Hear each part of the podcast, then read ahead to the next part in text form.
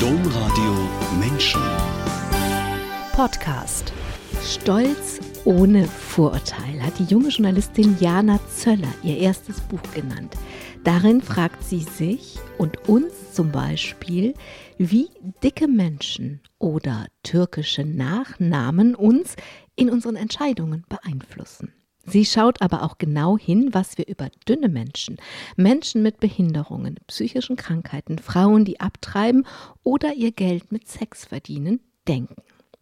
Im Grunde will Jana Zöller ganz genau wissen, warum wir Menschen in Schubladen stecken und wie die da wieder rauskommen. Spannende Frage, deswegen herzlich willkommen, Jana Zöller. Hallo, ich freue mich. Herzlich willkommen, alle, die diese Sendung eingeschaltet haben oder sich diesen Podcast heruntergeladen haben. Mein Name ist Angela Krumpen. Jana Zöller, Sie sind eine junge Journalistin. Was am Thema Vorurteil hat Sie denn so umgetrieben, dass Sie gleich ein ganzes Buch darüber schreiben wollten?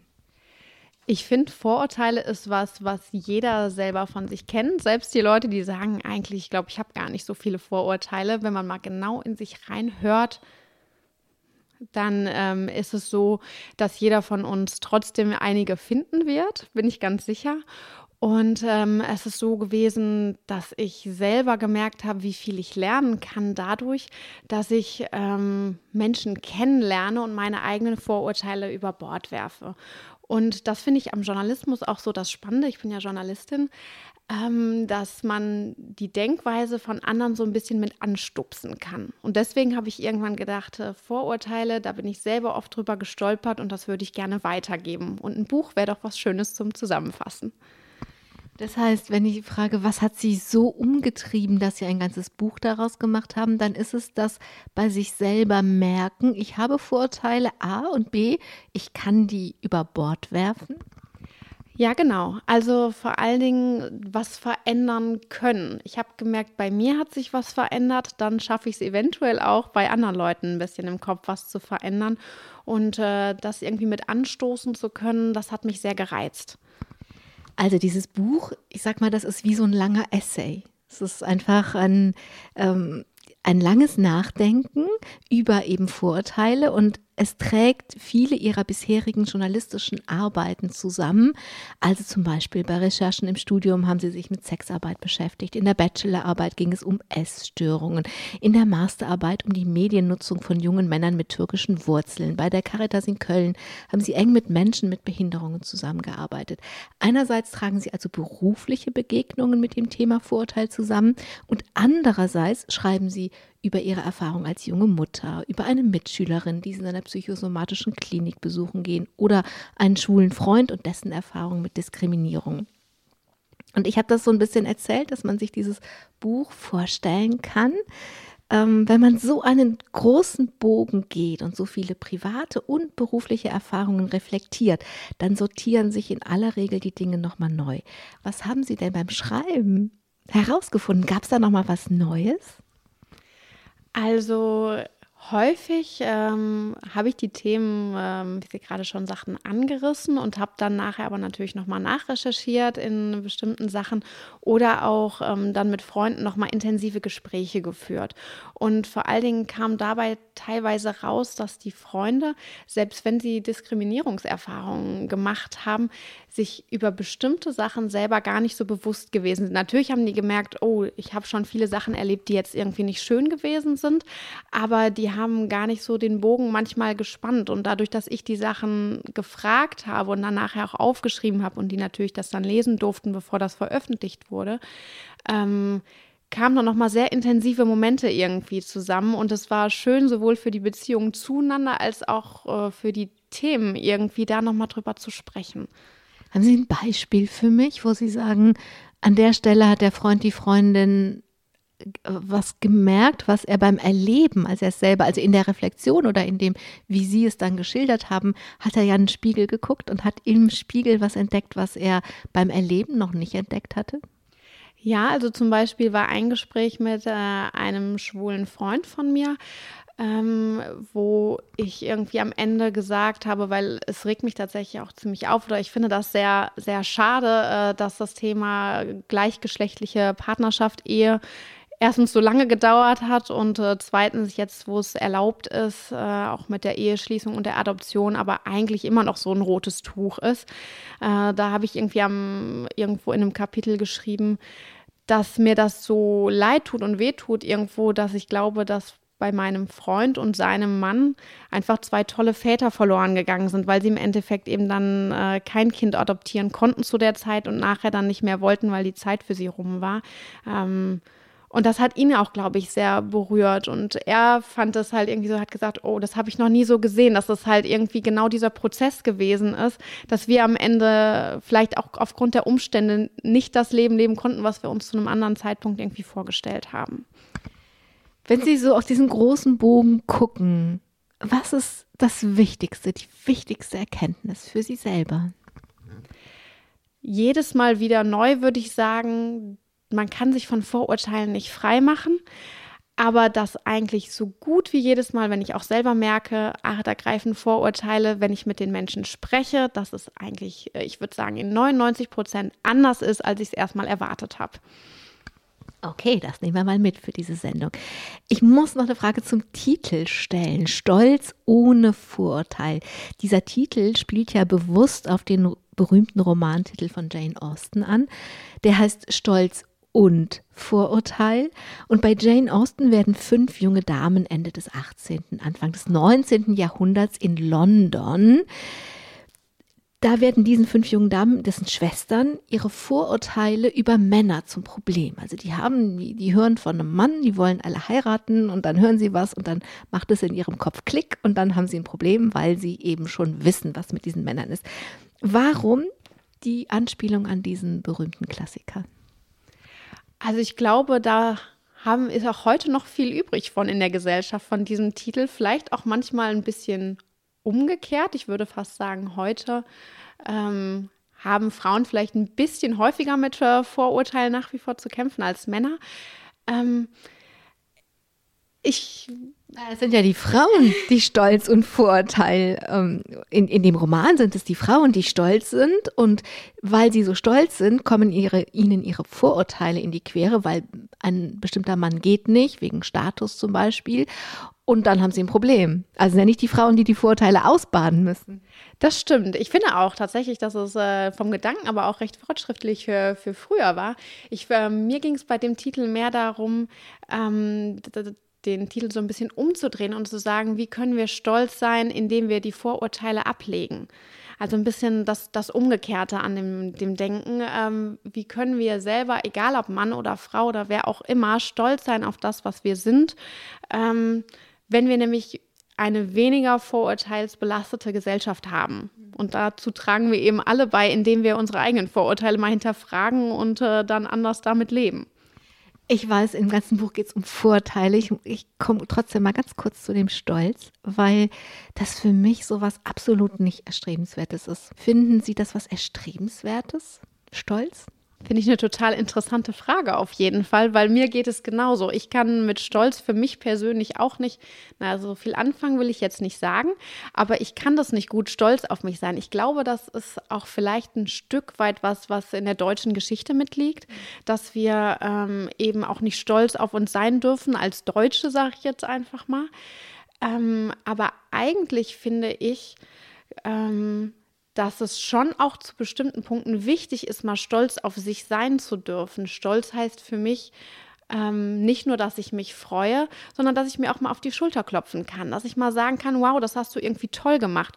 Und ich glaube, dass viele von uns das viel zu wenig können, weil sie auch gar nicht so irgendwie ähm, das sehen. Auch ich, auch mit dem Buch, da haben auch viele gesagt, wow, bist du nicht total stolz, dass jetzt das Buch veröffentlicht, tolle Sache. Ich gesagt, ja, also schreiben ist ja mein Beruf, ne? Also ja, schön. Ich wollte das rausbringen, weil ich das Gefühl hatte, ich möchte gerne was sagen, aber stolz kann ich gar nicht so greifen.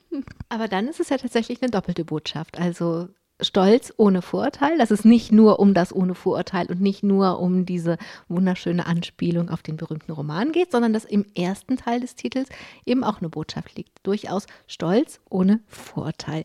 Jana Zöller, der Titel geht noch weiter.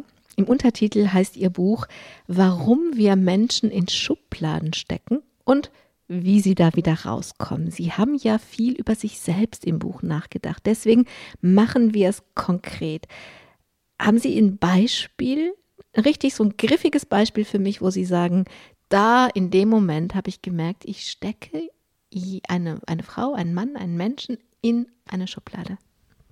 Auf jeden Fall. Ich glaube, das äh, ist ein Beispiel, was wirklich viele Menschen kennen, ähm, wenn es äh, um übergewichtige Menschen geht. Ich glaube, ähm, man sieht einen Menschen und beurteilt sofort. Das ist ganz normal, das machen wir alle. Und bei dicken Menschen ist es so, dass einem das eben sehr schnell irgendwie ins Auge springt. Und da weiß ich wirklich, da kann ich mich erinnern an eine Situation, wo ich mal in einem Fastfood-Restaurant stand und vor mir stand jemand, ähm, der wirklich extrem übergewichtig war. Und da hatte ich wirklich gleich so diesen Gedanken von, na ist ja klar, wenn der hier ist, ähm, dass der so aussieht, ist ja kein Wunder. Und dann habe ich im nächsten Moment gedacht, ja, aber du isst ja auch hier, also vielleicht nicht so häufig, aber ähm, wieso bewerte ich jetzt aufgrund dieser Situation, äh, wie das Leben von diesen Menschen aussieht? Und ich glaube, man schließt ja immer von sich selbst auf andere. Und bei dicken Menschen ist es, glaube ich, so, dass wenn man selber kein Problem mit dem Gewicht hat, dass man denkt, na, ich schaffe es ja irgendwie auch, äh, meine Figur zu halten. Wenn, wenn andere das nicht können, dann sind sie wohl selber schuld daran irgendwie. Und in dem Moment nicht zu überlegen, Übergewicht hat extrem viele unterschiedliche Gründe. Und ich bin äh, mittlerweile ganz fest davon überzeugt, dieses Selbstschuld ist bei so wenigen Leuten der Fall. Wirklich eine Handvoll ist vielleicht Selbstschuld in Anführungszeichen, weil es denen auch nicht so wichtig ist, wie sie aussehen, die sich gehen lassen. Aber bei allen anderen stecken wirklich verschiedene Gründe dahinter, ähm, die alle nachvollziehbar sind, wenn man die Leute mal fragt. Und deswegen finde ich, da urteile ich heute nicht mehr ganz so schnell, auch wenn mir der Gedanke manchmal noch kommt, oh, der Mensch ist aber wirklich sehr dick. Sie haben eben gesagt, naja, man muss die Vorteile merken und dann kann man sie über Bord werfen. Und ich finde, ein bisschen langsamer geguckt, denn man muss es ja erstmal merken. Und das ist ja überhaupt die Voraussetzung, um irgendwas dann damit zu machen. Man kann sich ja, könnte sich ja auch bestätigt fühlen, zum Beispiel. Also im Buch bringen Sie viele Beispiele. Ein besonders ähm, klares Beispiel finde ich, da wo Sie die Menschen auffordern zu denken oder nachzudenken. Wenn Sie ein Problem haben, ein sanitäres Problem, wen rufen Sie? Herrn Müller oder Herrn Özdemir? Also so, dass es gibt so viele Momente, in denen man, wenn man anfängt nachzudenken, merkt, oh, ganz automatisch würde ich vielleicht möglicherweise eher Herrn Müller nehmen. Ja, tatsächlich ist das auch äh, so ein bisschen mein Anliegen bei dem Buch gewesen. Mir war das jetzt nicht wichtig oder ich habe äh, mich nicht für, für den Schreibegott gehalten, der jetzt irgendwelche Menschen so bewegt, dass sie nachher keine Vorurteile mehr haben. Aber ich hoffe so ein bisschen tatsächlich darauf, dass man danach sich ein bisschen häufiger bewusst wird und es dann ändern kann. Ähm, weil mir geht es auch immer noch so, auch immer noch, wenn ich dicke Menschen sehe oder wenn, wie Sie gerade beschrieben haben, ähm, das teilweise, wen rufe ich jetzt an mit einem sanitären Notfall, passiert es mir auch immer noch, dass ich denke, ah ja, vielleicht lieber so, ähm, wie man es halt vielleicht äh, lange gewohnt gewesen ist. Aber ich merke das dann an der Stelle und denke, hat das eigentlich ihren Grund jetzt oder könnte ich mich vielleicht auch dann doch für den Herrn Özdemir entscheiden, weil ich habe mittlerweile mit sehr vielen Özdemirs schon gute Erfahrungen gemacht und würde teilweise sogar die Özdemirs zuerst anrufen mittlerweile. Ich merke bei mir selber, dass das auch mit Wissen zu tun hat. Also so ein ganz junges Beispiel, das ist ein paar Wochen her, da habe ich über Gluten gelesen, dass, also, also eigentlich habe ich über Weizen, Artikel über Weizen gelesen, dass Weizen heute so verändert ist, dass er 14 Mal so viel Gluten hat wie früher. Und ich saß da und ich glaube, ich bin ein bisschen rot geworden beim Lesen, weil ich in dem Moment gedacht habe, oh, wie oft habe ich schon gedacht, die mit ihrer Glutenunverträglichkeit, so, das ist doch wirklich, muss das denn sein? Ich bin überhaupt nie auf die Idee gekommen und deswegen sage ich, das hat was mit Wissen zu tun. Ich bin nie auf die Idee gekommen, dass Weizen nicht mehr Weizen ist. Dass Weizen so verändert worden ist. Es ging um die Ausbeutung von Natur, damit wir das eben die Natur so zu betrachten, kapitalistisch zu betrachten. Deswegen ist der Weizen so verändert worden. Und natürlich, wenn er 14 Mal so viel klebt, Gluten klebt ja, wie früher, ja, natürlich reagieren Menschen darauf. Also das ist so ein ganz junges Beispiel, ein paar Wochen alt. Und ich, wirklich, ich glaube, beim Lesen bin ich rot geworden, weil ich dachte, wie oft habe ich da schon Menschen Unrecht getan? Weil das ist ja was passiert, wenn man wirklich ein Vorurteil hat. Man, also, oder ein vorschnelles Urteil hat, man wird ungerecht. Wie viel hat es mit Wissen zu tun, wie jetzt in diesem Beispiel mit dem Gluten? Ich würde sagen, extrem viel hat es mit Wissen zu tun. Mit Wissen und auch mit Kennenlernen und sich einlassen auf andere Leute. Das ist ein interessantes Beispiel mit dem Gluten, weil da habe ich selber auch schon Erfahrungen mitgemacht. Ich habe selbst äh, über eine lange Zeit ganz viele Lebensmittelunverträglichkeiten gehabt und da habe ich mir auch häufiger anhören müssen, ach komm, so ein bisschen davon essen kannst du doch irgendwie. So schlimm kann es schon nicht sein. Und ich musste da wirklich sehr strikt mit sein, sonst ging es mir einfach unheimlich schlecht. Ähm, und auch manchmal bei Personen, die nachher selber Sachen nicht mehr so gut vertragen konnten. Und erst ab dem Zeitpunkt ist ja oft so, ne? Wenn man dann selber betroffen ist, kann man es dann irgendwann besser nachvollziehen. Und deswegen habe ich immer das Gefühl, also reden hilft ja so unheimlich viel. Drüber reden, Menschen kennenlernen, da wird es meistens wirklich äh, deutlich besser. Oder ja, sich belesen natürlich genauso manchmal.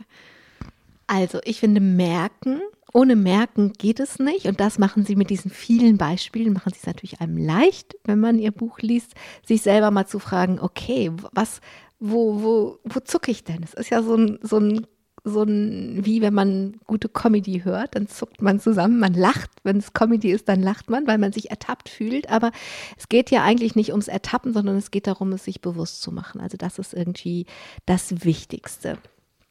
Jana Zöller als Kind, also wenn, wenn Sie sagen, ähm, es geht darum, wie kommen Menschen in Schubladen rein und wie kommen sie da wieder raus. Als Kind haben Sie selbst, wir haben, stecken alle in Schubladen, aber Sie haben in einer Schublade gesteckt, die Ihnen nicht wirklich viel Spaß gemacht hat. Und das war die Kirchenschublade. Wie sah denn diese Kirche, diese Schublade aus? Die Kirche von mir ist auch. Und was hat genervt? Ich glaube, mit Kirche war damals verbunden, oh, das ist aber eine besonders brave war ich vielleicht auch, kann ich nicht mal abstreiten. Ähm, aber. Eine Sekunde, aber das ist ja mit Vorurteilen so. Also Vorurteile sind ja ein schnelles Urteil, die einen wahren Kern haben. Das stimmt, die jedenfalls häufig einen wahren Kern haben, kommen ja irgendwo her, das stimmt. Also ähm, ich bin damals regelmäßig in die Kirche gegangen. Meine Eltern haben das eben so uns vorgelebt und wollten das. Und als wir Kinder waren, haben wir das natürlich auch nicht großartig hinterfragt. Ähm, in meiner Schule, aber sowohl in der Grundschule als auch in der weiterführenden, war ich aber meistens die Einzige oder nur noch ein, zwei andere, die auch mal in den Gottesdienst gegangen sind. Und deswegen habe ich, glaube ich, ziemlich schnell diesen äh, sehr braven Stempel äh, abgekriegt, dass ist jetzt nicht so viel Thema gewesen. Also es ist jetzt nicht so, dass ich das sehr häufig zu spüren bekommen hätte, aber so ab und zu kam mal so eine Spitze in die Richtung. Ähm, das war jetzt nicht so, ah, okay, der eine glaubt an das eine, der andere glaubt an nichts oder an was anderes irgendwie. Ähm, das war einfach eher ungewöhnlich, halt in die Kirche zu gehen und an Gott zu glauben und drüber zu sprechen. Aber was hat genervt, außer irgendwie für zu brav gehalten werden? Da hätten, also da haben sie ja sicher auch was gegen getan, indem sie nicht immer nur brav waren. Aber ähm, was hat genervt?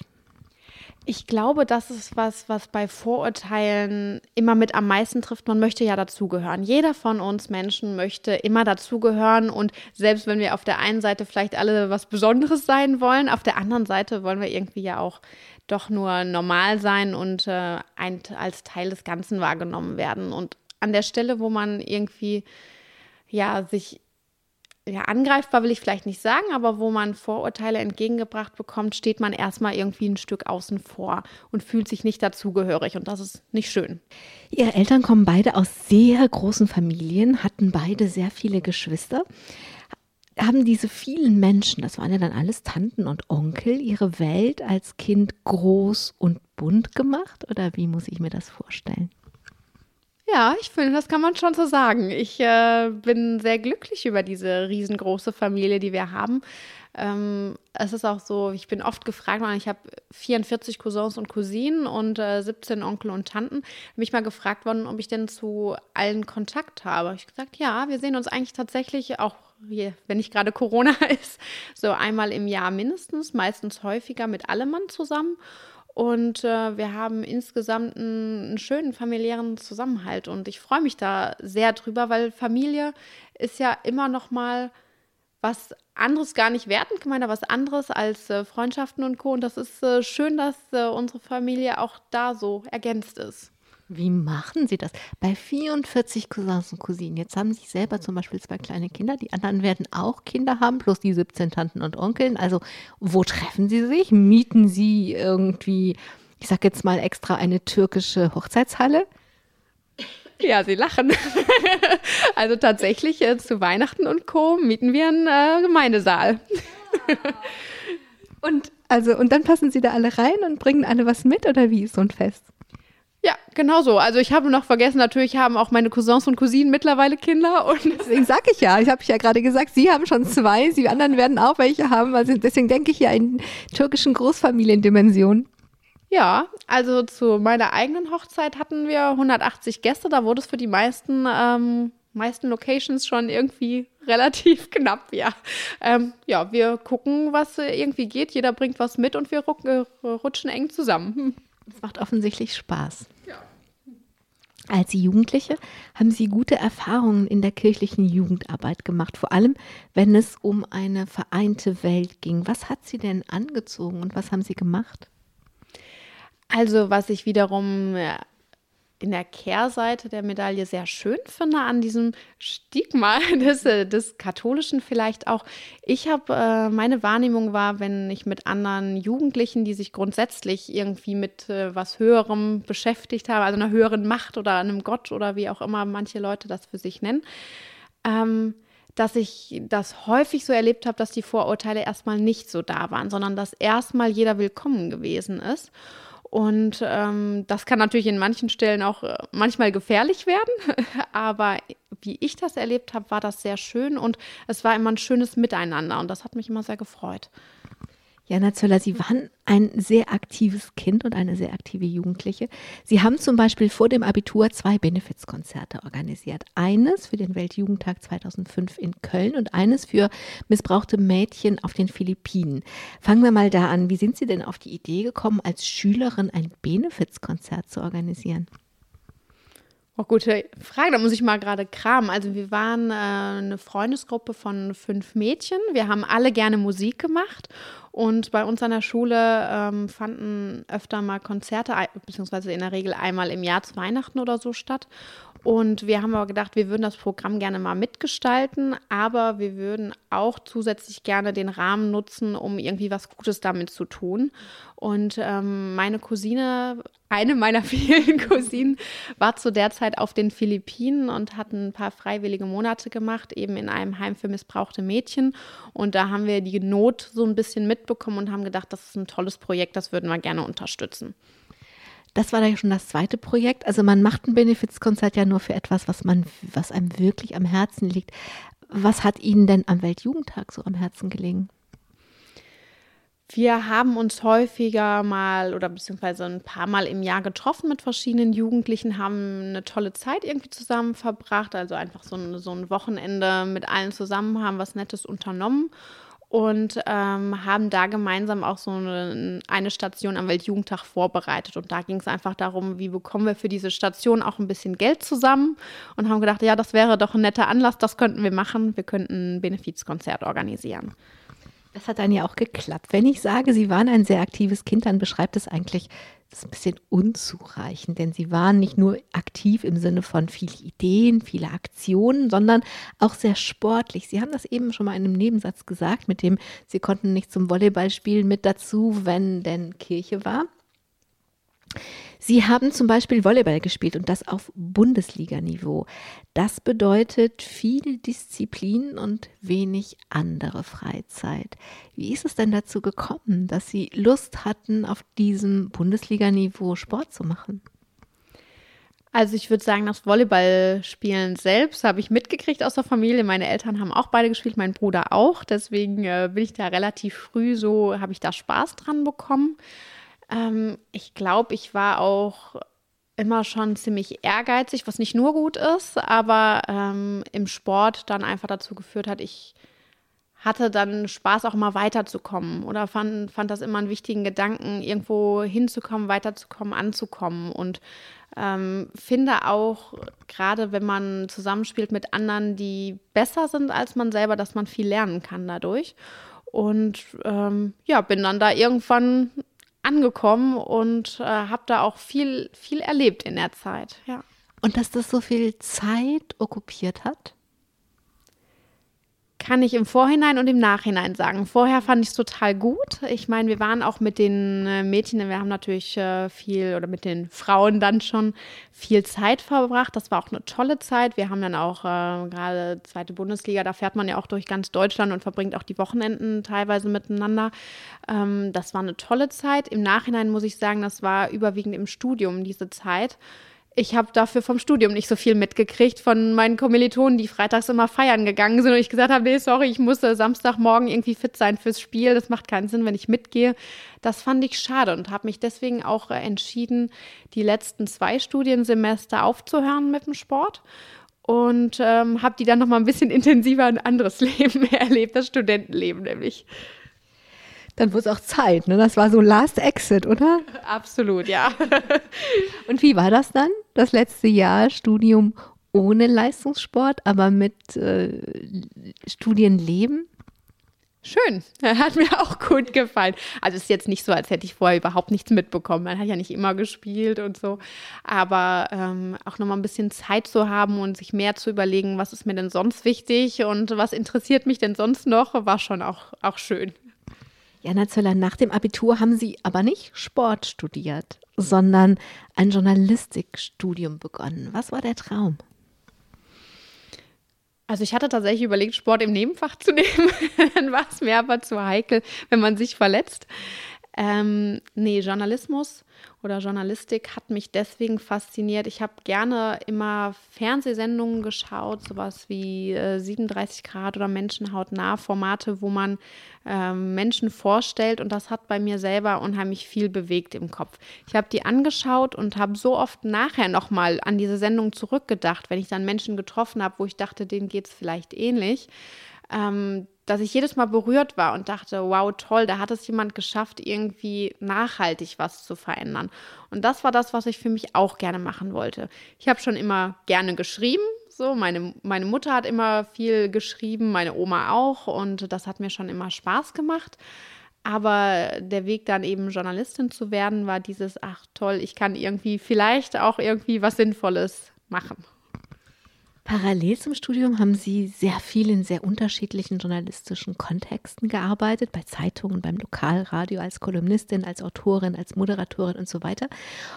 Und wenn ich aber so gucke, wo Ihre Liebe hingeht, dann geht die zum Film. Und das haben Sie gerade ja auch schon dazu passend erzählt, dass Sie vorher gerne Reportagen geschaut haben und die gemacht haben, dass Sie das überhaupt studieren wollten. Was hat es denn mit diesem Medium Film auf sich? Im Vergleich zu diesen anderen Formaten, die man auch alle bespielen könnte, ähm, dass sie das so spannend finden und so gerne selber machen möchten. Ich finde, das Reizvollste am Film ist, dass man so verschiedene Ebenen miteinander verbindet, die Emotionen wecken. Also je mehr Ebenen, also lesen, hören, sehen, ähm, beim Sehen ist dann letztendlich das, was noch mit die meisten Emotionen irgendwie wecken kann, zusammen mit dem, was man hört. Und ähm, das sind Bilder, die sich im Kopf eben einprägen, die noch nachhaltiger irgendwie hängen bleiben. Das hat mich immer fasziniert. Und auch so ein bisschen das Handwerkliche. Ich mochte auch gerne das Zusammenschnibbeln von den Filmen und Co., dass man immer so ein fertiges Produkt am Ende hat, auf das man nochmal draufschauen kann. Also wir Menschen sind ja alle sehr unterschiedlich und ähm, ich, ich würde jetzt zum Beispiel sagen, Emotionen transportieren sich für mich in Texten. Also ich kann Ihnen ganz genau sagen, was ich mit 17 wann wo gelesen habe, nachts und so. Ähm, das heißt, wenn Sie, wenn, wenn das für Sie im Kopf so viel bewirkt hat, wenn Sie 37 Grad geschaut haben, dann haben Sie selber einen Ausdruck gesucht, der auch zu Ihrem eigenen Kopf passt oder zu Ihrem eigenen Erleben passt. Absolut, obwohl ich finde, das widerspricht sich auch nicht, weil im Film kommen ja trotzdem auch Texte vor. Also ich texte ja auch für den Film. Ich verstehe schon, was Sie meinen mit dem Lesen und was hängen bleibt, aber genau das fand ich trotzdem reizvoll. Ich wollte eigentlich sagen, dass, es, dass wir unterschiedliche Typen sind, dass wir einfach auf unterschiedliche Dinge reagieren. Und deswegen frage ich ja nach dem Film. Genau, auf jeden Fall. Also das war was, was, wo ich gemerkt habe, das liegt irgendwie mir, das, das rührt mich an und deswegen mache ich es auch gerne selber. Also ich habe selber mal ein bisschen Fernsehen gemacht und ich weiß, dass ich von einer Pressekonferenz zurückgekommen bin und total traurig war, dass ich daraus jetzt einen Film machen musste, weil in einem Artikel hätte ich ungefähr 80 Prozent der Informationen weitergeben können. Im Radio kann ich auch immer noch 20, 25 Prozent äh, weitergeben, aber jetzt musste ich ja dann einen Fernsehbeitrag machen und dann reduziert sich das auf fünf bis sieben Prozent und das fand ich so schade. Ich hätte gerne mehr transportiert und bin so, von daher ist es, glaube ich, wirklich was, wie man selber auch gestrickt ist und ähm, na klar, sie texten ihre, ihre ihre Filme auch selber und können natürlich die Emotionen damit dann verstärken. Ja, das stimmt absolut. Das kann einem auch passieren. Ich glaube, das ist auch mit einer der Gründe, warum ich vielleicht dann eben nicht klassische Politikjournalistin oder so geworden bin. Weil indem ich Menschen frage, kann ich ja schon sehr viel an Informationen weitergeben, ähm, durch das, was die eben selber von sich schon erzählen. Ihre Bachelorarbeit, haben Sie Überraschung haben sie dann als Film gemacht und, und zwar ein Film über Essstörungen. Das ist ein 45-Minuten-Film, ziemlich lang. Ich glaube, ein Jahr lang haben sie ihre beiden Protagonistinnen in diesem Fall beobachtet. Was war das Movens? Was wollten sie herausfinden mit diesem Film? Und dann natürlich, indem sie es herausfinden, darstellen oder erst darstellen und dann herausfinden. Also da war auch wieder ein persönlicher Hintergrund äh, an Magersüchtigen. Ich habe nachher mal im Kopf zusammengezählt. Zu dem Zeitpunkt kannte ich, die waren jetzt nicht alle eng befreundet, aber zumindest im weiteren Bekanntenkreis hatte ich zehn junge Frauen, die an Magersucht erkrankt waren. Und ähm, eine, die eine Binge-Eating-Störung hatte, also Esssucht. Und ähm, ich habe im Kontakt mit diesen Frauen festgestellt, dass diese Vorurteile bei der einen von wegen dick sein ist faul und bei der anderen von wegen, die wollen alle nur total schön und dünn aussehen, dass da überhaupt nichts dran war. Und das hat mich so angerührt, dass ich gedacht habe, ähm, das möchte ich gerne mal über einen längeren Zeitraum begleiten, weil wenn man das nur einmal kurz macht, kann man diese Tragweite gar nicht so verstehen. Deswegen habe ich die ein ganzes Jahr begleitet, um mal die Muster und Strukturen, die hinter diesen Krankheiten stecken, so ein bisschen selber mitzuerleben und dadurch auch weitergeben zu können. Ist der Film öffentlich gezeigt worden? Hätte ich sehr gerne gemacht. Äh, ich habe beide auch vorher gefragt, die beiden jungen Frauen, ob sie einverstanden sind. Haben sie mir auch zugesagt. Die eine hat aber leider dann, nachdem wir abgeschlossen haben mit den Dreharbeiten, gesagt, sie möchte es doch nicht. Und ähm, in dem Fall bin ich ihrem Wunsch dann nachgekommen. Ich habe den einmal gezeigt, ähm, dass, da war sie dann mit einverstanden im Rahmen von einer öffentlichen Vorführung. Ähm, aber sie wollte dann nicht, dass der im Fernsehen ausgestrahlt wird. Oh, kann ich mir vorstellen, dass das ein bisschen wehgetan hat? Ja, schon. Jana Zöller, nach dem Bachelor haben Sie ein Volontariat beim ZDF gemacht. Zu einem Volontariat gehören immer verschiedene Stationen. Man guckt einfach in verschiedene Redaktionen rein, lernt unterschiedliche Arbeits- und Themenfelder kennen. Und Sie waren, ich nehme mal eins raus, Sie waren unter anderem in New York und das klingt immer so aufregend. Wie aufregend war es denn? Es war extrem aufregend tatsächlich. Ich kann mich erinnern, der erste Arbeitstag, den ich gehabt hätte in New York, da rief schon morgens die äh, Redakteurin an und hat gesagt, es tut mir leid, heute wird für Vorstellung keine Zeit bleiben, denn äh, Osama bin Laden ist erschossen worden. Wir drücken äh, Ihnen gleich einfach nur ein Mikrofon in die Hand, gehen Sie zu Ground Zero und machen bitte eine Umfrage. Vorstellungsrunde machen wir später. Und äh, tatsächlich habe ich sehr viele spannende Sachen erlebt in der Zeit in New York. In New York haben Sie auch nochmal, anknüpfend an Ihre Kindheit, Ihre katholische Kindheit, eine neue Erfahrung mit Gottesdiensten gemacht. Ja, meine Mutter ist mich einmal besuchen gekommen in der Zeit und äh, wir haben gedacht, ach komm, wir gehen mal äh, nach Harlem in einen Gospel-Gottesdienst und waren erstmal beide so erstaunt. Wir waren, glaube ich, eine Viertelstunde oder nee, gar nicht wahr. Wir waren richtig früh dran. Wir waren eine Stunde vorher dran, weil man uns gesagt hatte, man muss da warten. Da haben wir gedacht, Hä, was, wie, wie warten jetzt? Und wir kamen da an, äh, dann eine knappe Stunde vorher und die Leute standen schon um den gesamten Block irgendwie an, um in, also wie von einer Kinoschlange, um in den Gottesdienst reinzukommen. Und wir gedacht, ja, das muss ja irgendwie hier ein Kracher werden. Und das war auch wirklich was ganz Besonderes. Die Leute haben halt, wie man das von Gospel-Liedern auch so kennt, ja, mitgegroovt im Gottesdienst. Die standen und haben da, ich sag mal ganz salopp, so fast schon so ein bisschen Party gemacht im Gottesdienst. Und das fand ich unglaublich faszinierend zu sehen, dass Gottesdienst auch so aussehen kann. Ja, vor allen Dingen, welche Bedeutung es hat. Ich stehe definitiv nur für etwas eine Stunde lang an, wenn es mir viel wert ist, viel bedeutet. Ja, genau, absolut. Das kennt man hier ja leider wirklich nur noch äh, sehr selten. Nach dem Volontariat haben Sie dann den Master gemacht, wieder im Journalistikstudium und ein Semester haben Sie in Istanbul studiert. Jetzt könnte man meinen, das war gezielt und geplant und überhaupt war es dann im Endeffekt auch. Aber die Türkei ist trotzdem eigentlich ein Zufallsprodukt, denn eigentlich wollten Sie erstmal nur eine neue Sprache lernen und das ist dann sehr, sehr zufällig Türkisch geworden. Genau, ich habe eigentlich gedacht, auch prima, im Studium hat man die Möglichkeit, Sprachkurs umsonst zu machen äh, und auch die Zeit habe ich vielleicht später nicht mehr so. Und äh, dann habe ich gedacht, ach, was gibt's denn? Ach, Japanisch, warum denn nicht? Ist mal was ganz anderes. Habe mich angemeldet für den Kurs, saß drin und habe gemerkt, irgendwie verstehe ich hier gar nichts. Und die andere, es war so, dass es schon der zweite Kurs war. Ich habe mich aus Versehen für den fortgeschrittenen Kurs angemeldet und dann war es schon zu spät für alle anderen Kurse. Und Türkisch haben sie dann aufgrund der großen Nachfrage noch einen dritten Kurs aufgemacht und den konnte ich dann besuchen. Und dachte mir auch, das ist ganz praktisch. Also ich komme aus Duisburg, ich habe in Dortmund studiert und nachher in Köln gelebt. Also ähm, Türkisch kann man doch ganz gut gebrauchen hier. Und Deswegen war dann natürlich dieses Auslandssemester in der Türkei dann geplant, aber ohne diesen Türkischkurs wären Sie vermutlich nie auf die Idee gekommen. Nee, das glaube ich auch. Aber es war im Nachhinein so die beste Entscheidung überhaupt. Es war wirklich großartig. Also Istanbul, das wäre meine nächste Frage gewesen. Wie war Istanbul? Einfach nur traumhaft. Ich muss sagen, auch da, es gibt ja gerade gegenüber Deutsch-Türken unheimlich viele Vorurteile. Auch als ich nachher erzählt habe, so ich gehe nach Istanbul, sind mir auch so einige entgegengewehrt. Wie Istanbul wirklich? Du willst in die Türkei? Und ich habe gerade die Türken vor Ort so anders auch teilweise kennengelernt, als äh, die Vorurteile in Deutschland, das über Deutsch-Türken irgendwie gesagt haben. Aber die Türkei ist Was? einfach ein, ein, wunderschönes Land. Also und tolle Menschen, tolles Land und gerade Istanbul ist so die Vielfalt. Ich habe vielleicht noch in Paris, aber ansonsten nirgendwo was Vielfältigeres gesehen bisher als in Istanbul. Also, natürlich verbinden wir das mit den Vorurteilen und Sie haben das gerade in einem Nebensatz schon gesagt und da wollte ich einhaken, ähm, was war so anders? Sie haben gesagt, es war so anders, die Türken vor Ort waren so anders als die Deutsch-Türken hier und die Vorurteile, die man über Deutsch-Türken hat. Was war so anders?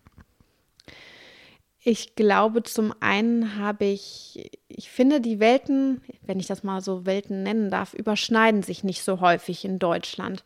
Das heißt, ähm, viele von den Türken oder Deutsch-Türken bleiben auch viel unter sich. Überhaupt nicht alle, kann man gar nicht so sagen. Aber viele bleiben schon auch so in ihrer Community. Und in Istanbul habe ich das so erlebt, dass die Menschen so gastfreundlich gewesen sind, so offen gewesen sind, auch in Bezug auf ihre Religion. Ich bin mal irgendwann zu der Moschee ähm, raufgestiegen auf äh, einen der sieben Berge Istanbuls, die gegenüber von meinem Fenster äh, gewesen ist, wenn ich rausgeschaut habe. Und das war fernab von jedem Tourismus. Die Leute waren total erstaunt, mich zu sehen und äh, auch ziemlich irritiert. Aber die haben mich dann gleich eingeladen, mal mit reinzukommen, mir das anzuschauen. Und ähm, gerade Muslimen wird häufig nachgesagt, irgendwie, die wollen irgendwie alle bekehren und alles für sich einnehmen. Und ich habe auch nachher noch mal, ähm, war ich mit in einem Gottesdienst von denen drin und keiner hat versucht, mich zu bekehren. Die waren einfach, äh, fanden das total spannend und toll, mich mitzunehmen, mir ihre Welt und das, woran sie glauben und was ihnen wichtig ist, zu zeigen. Und ähm, das war total schön zu erleben. Als Sie dann zurückgekommen sind, haben Sie Ihre Masterarbeit geschrieben und Sie haben das dann auch nochmal anders verbunden, denn in Ihrer Masterarbeit haben Sie das Medienverhalten junger türkischer Männer im Ruhrgebiet untersucht die Bachelorarbeit, da ging es um junge Frauen, bei der Masterarbeit ging es um junge türkische Männer. Was wollten Sie herausfinden? Also in der Masterarbeit ging es tatsächlich um türkische Jugendliche, also sowohl Jungen als auch Mädchen. Okay, da stand ähm, das, ah, okay, okay. Genau, ich ähm, wollte herausfinden, ob die, in, die Jugendlichen in Deutschland tatsächlich ein anderes äh, Mediennutzungsverhalten haben, wenn sie einen Migrationshintergrund haben, als wenn sie keinen haben. Und da ist auch wirklich bei rausgekommen, dass gerade türkischstämmige noch viel mehr an äh, die Heimatkultur, sage ich mal, gebunden sind, als das zum Beispiel ähm, Jugendliche mit einem anderen Migrationshintergrund sind oder eher gut deutsche Jugendliche gucken deutsches Fernsehprogramm, das ist jetzt nicht weiter überraschend. Aber dass gerade türkischstämmige noch sehr in dieser Blase irgendwie aus der Heimatkultur mit drin stecken. Also, was war das Ergebnis? Dass sie auch dass Ihr Mediennutzungsverhalten auch auf Türkisch stattfindet, überwiegend? Genau, ja. Und ich nehme mal an, dass es leichter war, diese Arbeit zu schreiben, weil Sie dann jetzt selber Türkisch konnten. Ähm, das hatte damit gar nicht so viel zu tun. Es war äh, aber ganz lustig, äh, wenn ich dann in die Klassen reingelaufen bin, äh, um die Umfragen zu machen. Also ich war an verschiedenen Schulen von ähm, Hauptschule bis Gymnasium, um auch da ein bisschen zu gucken, ob es Unterschiede gibt. Ähm, und wenn sich die türkischstämmigen Jugendlichen dann miteinander unterhalten haben, und die wussten ja wiederum auch ein Vorurteil, haben gedacht, die deutsche Frau, die wird sicherlich kein Türkisch sprechen. Und die haben sich teilweise über mich unterhalten, war es halt ganz witzig, dass ich es verstanden habe und da kurz was zu sagen konnte. Ja, aber ich habe auch gedacht, ähm, als ich jetzt überlegt habe, ne, wie führen wir dieses Gespräch, wenn Sie Türkisch können, können Sie ja überprüfen, was denn die Inhalte sind. Also wenn ich so eine Umfrage machen würde, gut, dann würde ich eben wissen, diese türkische junge Frau sagt, sie guckt das und das und der guckt das und das, aber ich würde ja nicht selber das verstehen. Also Sie können das ja überprüfen. Ach so. Also ich würde mal sagen, um wirklich äh, mir alle möglichen Medien auf Türkisch äh, anzuschauen, reicht mein Türkisch dann auch nicht. Ich bin im Alltag gut damit zurechtgekommen. Aber Türkisch ist eine wirklich unheimlich schwierige Sprache. Wenn ich mir zum Beispiel Filme angeschaut habe, dann konnte ich schon erahnen, worum es geht. Aber es war nicht so, dass ich jeden Dialog verstanden hätte. Aber trotzdem ist es so, dass sowohl bei der Zeitung als auch beim Fernsehen ich jetzt schon ein bisschen Einblick gekriegt habe, wie sieht die Medienlandschaft denn überhaupt in der Türkei aus. Ja, das schon. Und gab es Unterschiede zwischen den Schulformen und der Mediennutzung? Sie haben gesagt, Sie sind in Hauptschulen und in Gymnasien gewesen, um zu gucken, ob es unterschiedlich ist. Definitiv. Also man hat schon gemerkt, je höher das Bildungsniveau ist, desto mehr waren die an der deutschen Kultur orientiert und je geringer es war, desto mehr waren die in ihren Heimatkulturen irgendwie verankert. Ähm, das, ja, ja, kann man so sagen. Jana Zöller, Kommen wir zu Ihnen zurück und also ein bisschen weg von Ihrer Arbeit und zurück zu Ihrer Person. Sie sind junge Mutter. Sie sind gerade zum zweiten Mal Mutter geworden. Übers junge Muttersein schreiben Sie in Ihrem Buch Stolz ohne Vorurteil auch. Und zwar genau unter diesem Aspekt Vorurteile, aber auch unter Diskriminierung. Fangen wir da an. Welche diskriminierenden Erfahrungen haben Sie denn als junge Mutter gemacht? Oh, ich würde sagen, so viele wie sonst in meinem Leben nicht. Es, ich würde es vielleicht auch gar nicht immer Diskriminierung direkt nennen, aber ich finde es. Die Sache mit, der Bewer mit den Bewerbungen kann man nicht anders nennen als Diskriminierung. Ich kann auch mit den Bewerbungen anfangen. Das ist definitiv Diskriminierung, ja. Also ich habe äh, mich beworben, als ich schon Mutter war, um ähm, mal ein bisschen zu schauen, weil wir umgezogen sind und ähm, habe in die ersten Bewerbungen mit reingeschrieben, dass ich ein Kind habe und dass ich mir deswegen auch Teilzeit ganz gut vorstellen könnte und so weiter. Und ich habe von den ersten ähm, sieben Bewerbungen, oder ist es jetzt auch nicht ne, das Maß aller Dinge, aber sieben Bewerbungen oder so, habe ich überhaupt keine Antwort oder wenn ich Glück hatte, eine Absage bekommen. Und das habe ich einer Freundin von mir erzählt und die hat gesagt, na, wieso schreibst du es denn überhaupt rein in deinen Lebenslauf? Musst du doch gar nicht, dass du Kinder hast. Das ist mir erstmal extrem aufgestoßen. Die Kinder sind einem ja sehr im Herzen, das dann irgendwie bewusst rauszulassen. Habe ich gedacht, ja gut, aber ne, ich will ja auch irgendwann wieder arbeiten, probier's es mal. Und ähm, also die nächsten paar Bewerbungen, die ich geschrieben habe, hatte ich es nicht drin. Und bin tatsächlich jedes Mal, hatte ich eine positive Rückmeldung, bin jedes Mal zum Bewerbungsgespräch eingeladen worden und hätte den Job dann auch haben können. Und ähm, das ist mir schon wirklich extrem aufgestoßen und habe gedacht, das kann doch wirklich echt nicht wahr sein, dass man einen Job wirklich nicht bekommt. Das erzählen so viele. Man kann es irgendwie ja auch dann immer erst selber glauben, wenn man selber betroffen ist, nur weil man jetzt Kinder hat. Ich habe sie eben gestoppt. Sie wollten nämlich noch andere Beispiele erzählen. Das fand ich beim Lesen halt schon einfach auch ein, wirklich krass. Ne? Also weil ich vermute, ihr Mann kann sich so oft bewerben, wie er will. Der darf da auch immer reinschreiben, eins, zwei, sieben Kinder und das schadet ihm nicht. Ja, das stimmt. Auch wenn äh, mein Mann aber auch schon die äh, Erfahrung gemacht hat, so Richtung Elternzeit nehmen und Co., ähm, dass auch ihm gegenüber das nicht so ist, ach, das ist ganz egal, man hat Kinder oder nicht, sondern auch beim, bei, bei Männern ist es nicht so super gern gesehen, wenn die dann sagen, ach, ich äh, würde gerne mal Elternzeit nehmen, ich bin eine längere Zeit weg. Und was haben Sie noch für, also ich habe Sie eben unterbrochen, was wollten Sie noch sagen? Also ich finde, auch davon kann man sich selber wiederum bei anderen Eltern nicht frei machen. Irgendwie hat man so das Gefühl, alle anderen wissen immer besser, wie man sein Kind erzieht, als man selber. Man bekommt so viele Ratschläge, auch viele sehr wertvolle und natürlich bin auch über ganz vieles dankbar. Aber ich weiß nicht, ob man so dankbar ist, wenn äh, irgendeine fremde Frau bei Aldi an der Kasse einem irgendwelche Ratschläge zu seinem Kind gibt. Ähm, man bewertet unheimlich viel. Soll man jetzt lieber ähm, stillendes Fläschchen geben, diese Windel oder jene Windel? Soll man das Kind schreien lassen oder nicht? Mit im Bett schlafen lassen oder nicht?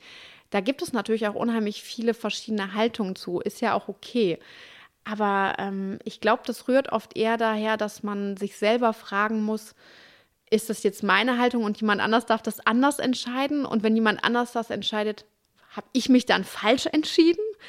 Ähm, anstatt vielleicht irgendwie einfach mal zu sagen, okay, die Kinder sind unterschiedlich, die Eltern sind unterschiedlich und deswegen können auch unterschiedliche Sachen gut funktionieren.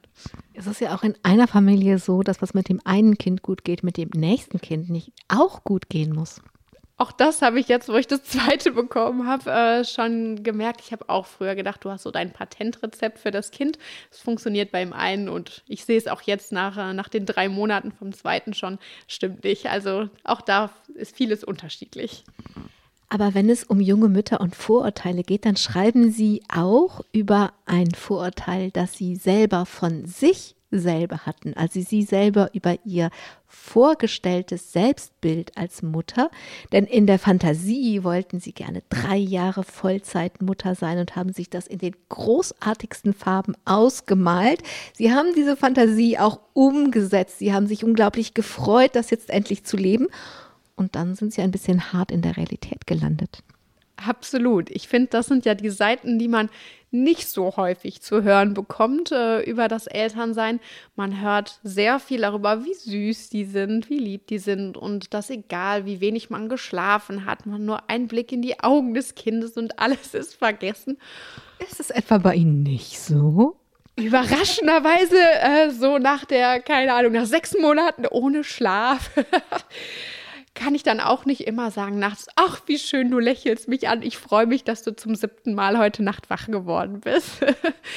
Nein, also ich finde, man hört gar nicht so viel im Vorhinein, bevor man Kinder hat, über die Seiten, wie anstrengend und schwierig es auch manchmal ist.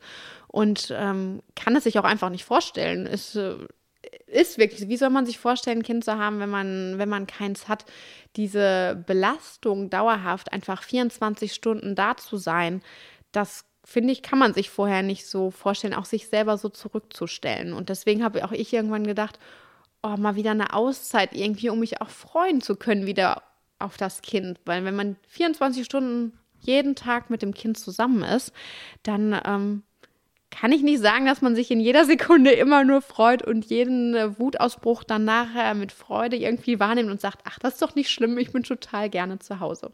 Ich frage da deswegen nach, weil Sie halt im Buch reflektieren, dass Sie gesagt haben, so, ich habe mir das wirklich anders vorgestellt und dann sind Sie aber auch von wegen, wie man in Schubladen reinkommt, also sich selbst in eine Schublade steckt. Hätte ja jetzt sein können, dass Sie von sich dann auch erwarten, dass Sie diese drei Jahre jetzt so durchziehen, wie Sie das geplant haben. Also Sie haben sich selber aus dieser Schublade auch wieder entlassen.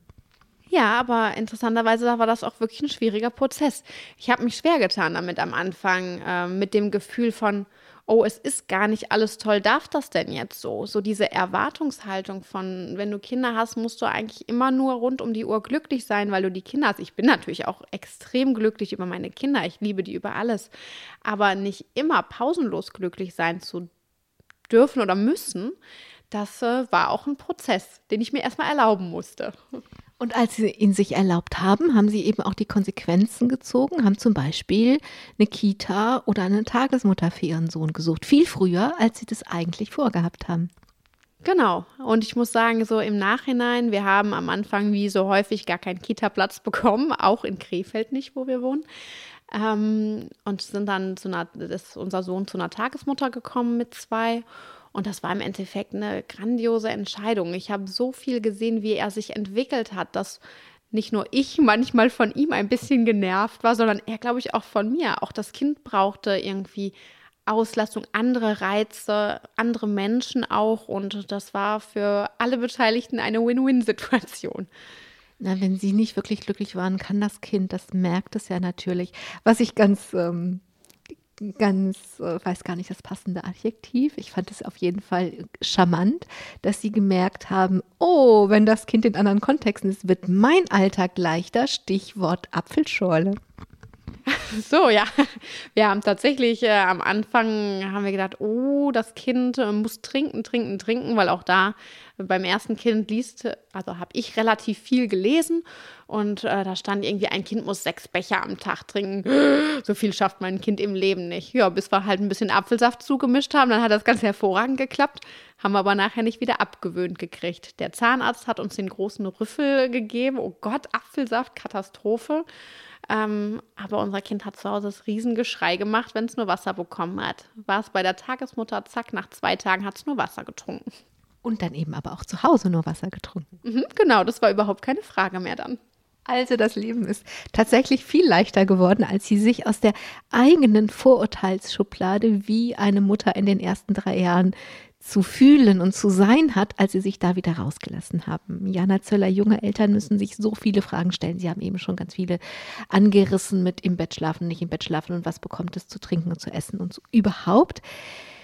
Welche Welt, also Eltern müssen sich fragen, welche Welt sie für ihr Kind bauen. Dazu gehört natürlich auch die Gretchenfrage aus dem Faust. Wie halte ich es mit der Religion? Wie halten Sie es denn als Mutter mit der Religion für Ihre Kinder? Also ich muss sagen, es war tatsächlich in dem Fall durch Corona ziemlich beeinflusst. Also unser älterer Sohn ist getauft. Das war noch äh, kurz vor Corona.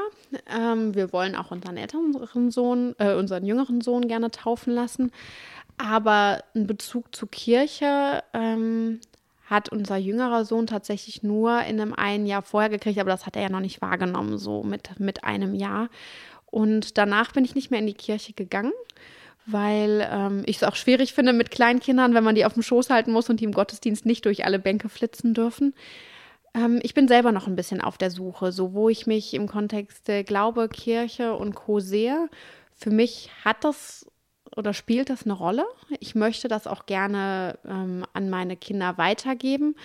Mir sind da besonders die Werte wichtig, die ich die, die auch zu einem großen Teil vielleicht aus äh, dem Katholischen irgendwie mitkommen. Ähm, und was die Kirche und das Drumherum angeht, äh, bin ich weiter auf der Suche und gucke, wo ich mich mit meinen Kindern darin wiederfinde. Jana Zöller, wir haben noch Zeit für eine Frage und die soll ein Wunsch sein meine Sendungen hören immer mit einem Wunsch auf. Und deswegen die Frage, was wünschen Sie sich? Was soll noch passieren? Wenn ich Ihnen zuhöre, dann wünschen Sie sich vielleicht demnächst für eine Redaktion wie Menschen hautnah oder 37 Grad zu arbeiten. Aber das ist meine Vorstellung, einfach nur mein Vorurteil. Was wünschen Sie sich? Was soll noch kommen? Also tatsächlich würde ich sagen, mein größter Wunsch ist, dass ich Familie und Beruf so unter einen Hut bekomme, dass ich mit beidem zufrieden sein kann. Und ich glaube, das ist besonders für junge Frauen, aber auch teilweise für junge Männer mit einer der größten Herausforderungen, die es gibt, äh, da so die Balance zu finden und nicht den Job immer obendrauf zu machen zum Kind. Und ich glaube, dann ist man irgendwann so von beidem vielleicht genervt und nur noch gestresst. Und äh, dass mein Mann und ich äh, und auch die Kinder, dass wir da irgendwie so ein, so, so ein Zusammenspiel finden, ähm, dass ich nachher sagen kann, boah, toll, jetzt habe ich meine, ich sag schon, du hast Auszeit, ich kann im Beruf dem nachgehen, was ich möchte. Und dann freue ich mich auch wieder auf die Kinder. Das ist so mein größter Wunsch, auch ohne schlechtes Gewissen, wenn ich bei dem einen oder bei dem anderen bin. Jana Zöller, ich wünsche Ihnen von Herzen, dass Sie das hinbekommen mit der Balance zwischen dem Beruf, den Kindern, also die, dass die Eltern, ich glaube, diese Frage kann man nur lösen, wenn Eltern diese Frage lösen und nicht die Mütter immer alleine. Also wenn, dass Sie als Eltern mit Ihren Kindern, dass Sie alle Ihre Berufe und die Familie so ausbalancieren, ohne schlechtes Gewissen und ohne zu viel Stress.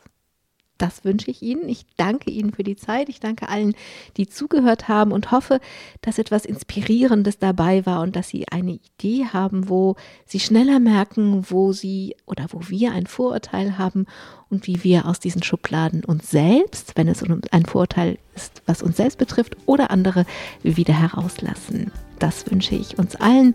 Mein Name ist Angela Krumpen. Hüpfen Sie gut aus den Schubladen raus. Domradio Menschen. Weitere Informationen finden Sie auf domradio.de.